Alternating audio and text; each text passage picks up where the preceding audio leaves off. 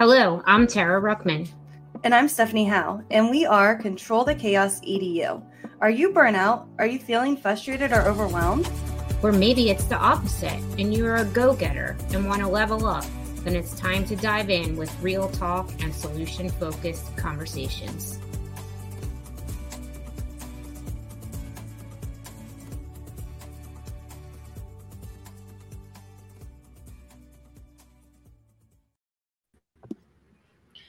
Hello, it is December, and depending on where you are right now, you may have snow, you may have heat if you're another part of the world. Who knows where you're at right now if you're listening?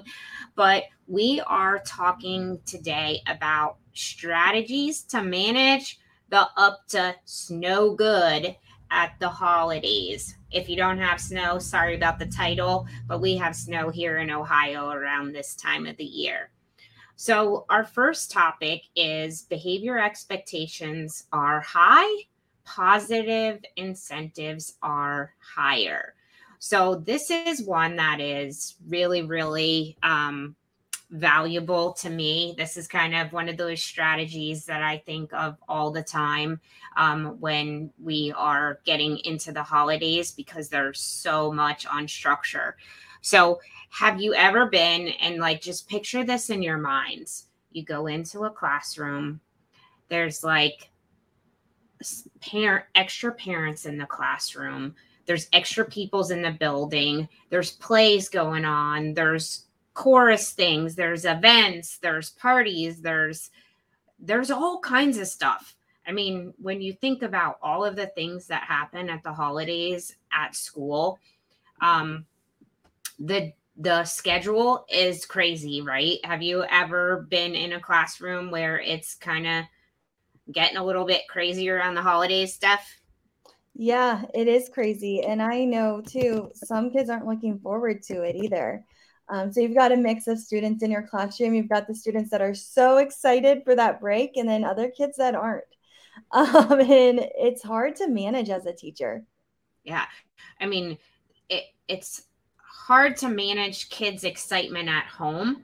I mean, I was the kid that, um, mom, if you're listening, please don't, please don't be mad at me. But I used to open up all the gifts that were under the tree and look at them um, so that by the time Christmas came, I really didn't have any surprises because if there were, and this is, of course, when I got older, like I was like 13 when this was happening, like when Santa Claus was gone. So um, Santa Claus was gone, and I was opening up all the the presents under the tree so that I would figure out what I got. I remember one year I actually um, was really disappointed because when I opened up the present, my mom had put the wrong label on it. Um, I didn't get what I thought I was getting, and somebody else got what I had opened. So, anyway, it's just an example of how much excitement there is around the holidays, right? Translate that to the classroom. You know, kids don't, kids struggle to focus. Um, you're winding up lessons, you're not starting anything new because who wants to start a lesson and then be off for two weeks, right? Um, so so if you've finished up a lesson a week before, so there's just a lot of variables that come to managing the classroom um, around the holidays. So we're going to dive into some of those strategies um, that can help support your classroom management during this time of year.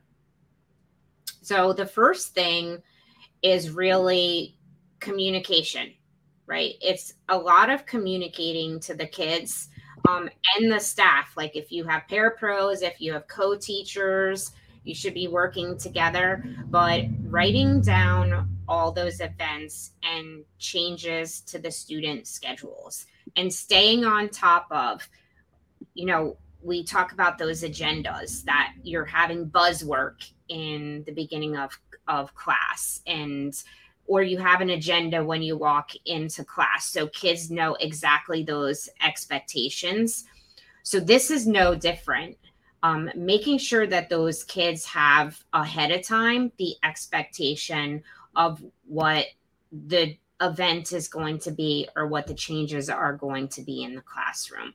This is so important because we oftentimes are getting really excited um, about what's going on or the event that we're going to.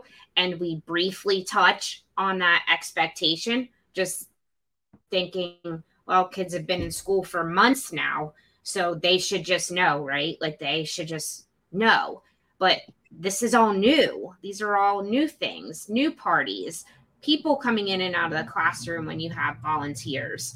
So make sure they're aware like we're going to have a guest today. We're going to have some parents in. Here here are the expectations, but writing it all down.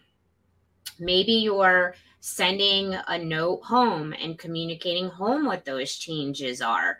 I think that's very valuable. So that could be done in a newsletter. Maybe you have a special holiday newsletter that you send home with all the changes or a daily update of what those changes would be. So the parents at home can then prepare students for what is to come, not just um, what is like it's that day, right? So they have it prior to coming to school. So that's very important when we're thinking about strategies to manage our classroom around the holidays. Yeah, and I think too, flexibility with that communication. Like students, most students in the school day have a routine.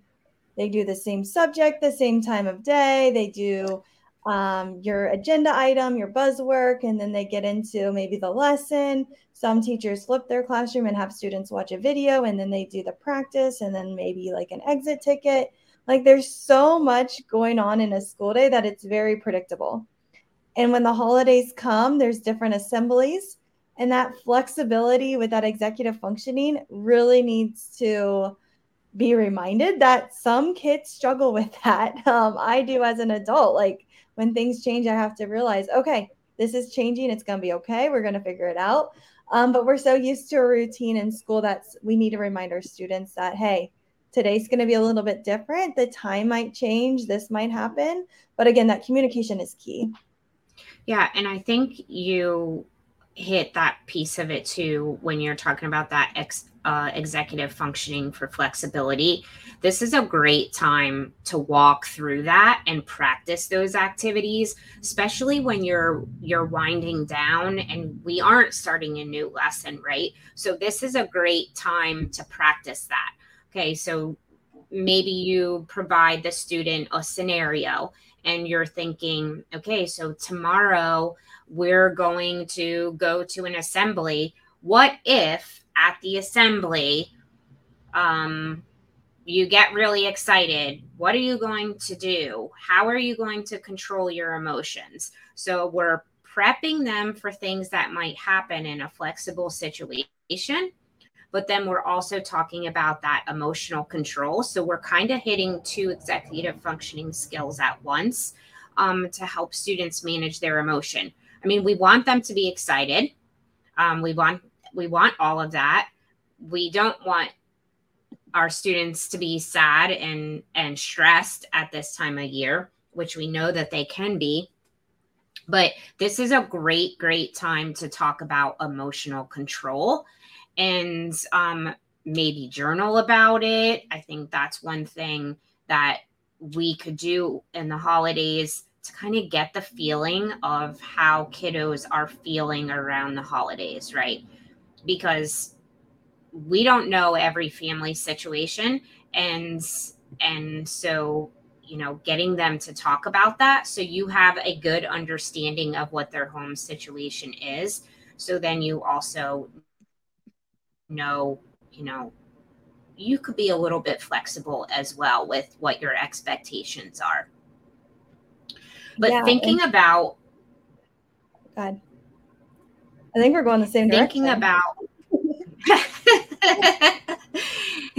thinking about what behavior expectations are for each change in your schedule.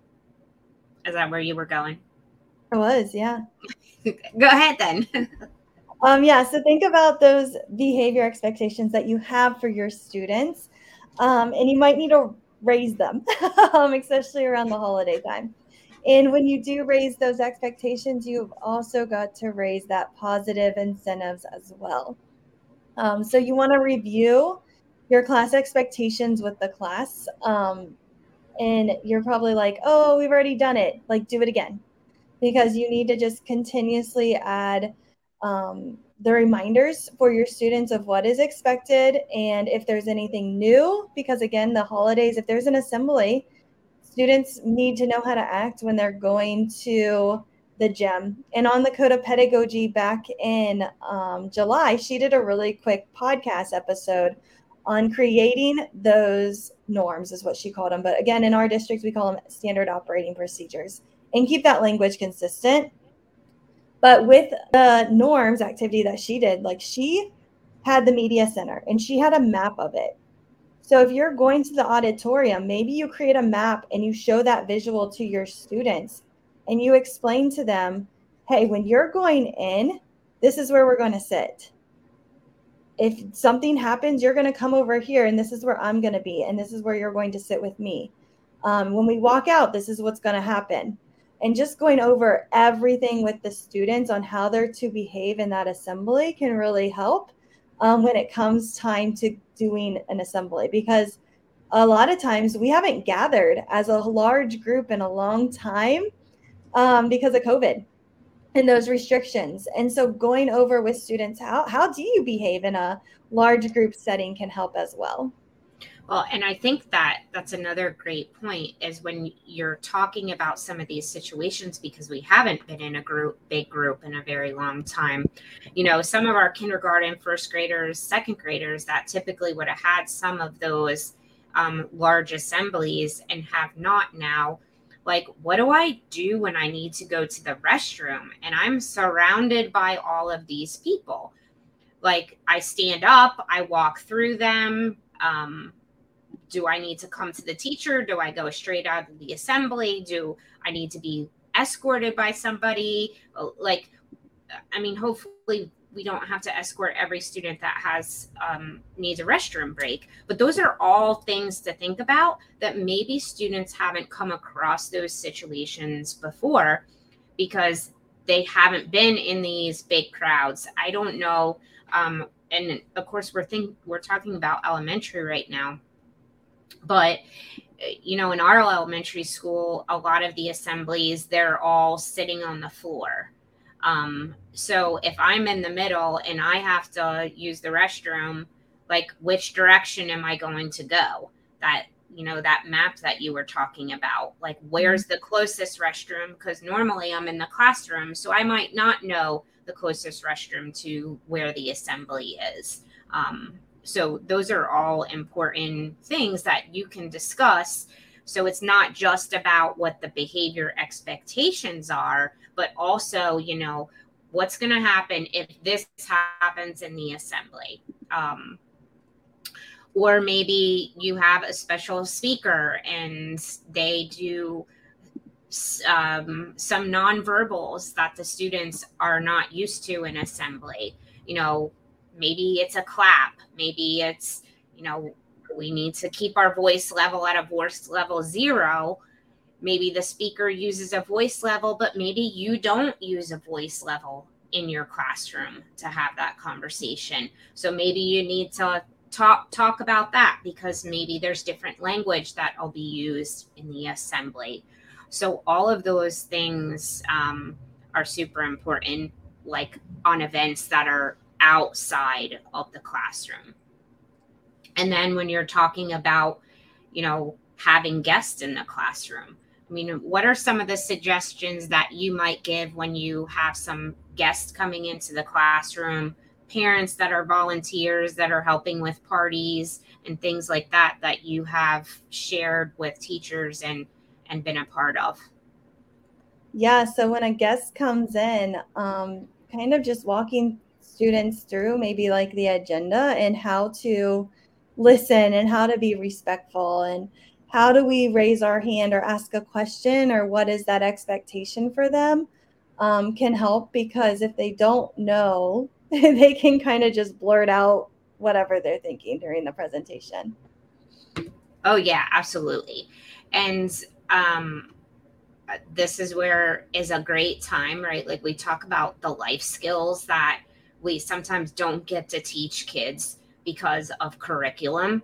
So this is a great time to talk about like manners and kindness and respect to different adults that you don't just re- respect me as an educator but any adult that comes into the room and and i think that um, we see this at high school right um, when you have a guest come in and you have this chatter and maybe the guest doesn't have those classroom management skills that that you might have so those are conversations that maybe you even have with a high schooler about, you know, what the expectations are prior to the guest coming in the class. Your phones are down, your eyes are attentive. Um, they're there to help or participate. Because I know I was in junior high um, when I was at seventh and eighth grade.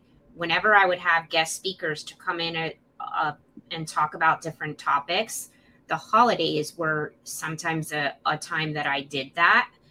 And that was just because I wasn't starting a new lesson. So it was a great time to have guest speakers in to talk about different things that normally I wouldn't fit into my curriculum. So it was a great time to then teach what are we going to do? How are we going to respect our guests? What how are we going to give them our attention? How are we going to ask questions and all of those things besides just um, a party per se right? Yeah for sure. And then i think that brings us to the incentives. Um, we talked about the kind of the title of this is you know your behavior expectations are high positive incentives are also high so what are some ideas that you have for incentives around the holiday tara I think that you know creating those additional classroom and individual incentives is really to reinforce those behavior expectations that we increased. So think about we're we're, we're going to the assembly um, and there are a whole nother set of behavior expectations um, on the on the assembly and normally we're providing those incentives around what our classroom expectations are. So, adding some of those additional things like maybe there's extra game time or all of the incentives that we typically use, but we're really kind of leveling those up to then match the um, match the new behavior expectations. And maybe we would maybe we would add some different um, different things in there that we wouldn't normally just to kind of give them an extra boost. Like, you know, everybody's going to get a candy cane after the assembly if we're able to follow all of those expectations. And I know we don't like to use candy a lot, so that was just a simple example. Um, but just as we add expectations, we should add some incentive to kind of motivate those students um, and give them a little bit of extra boost for that being off of their routine and um, and following along those new expectations. Yeah, so your action item this week is to kind of think about upcoming events. Maybe you create a calendar for uh, the month of December and you list out all of those different events that are coming up and what your plan is to create higher behavior expectations and higher positive incentives along with those and how you're going to communicate that to your students. So, thank you for listening and make sure you share, like, and subscribe and leave us a review. We would love to see a review. And until next time, make sure you control the chaos.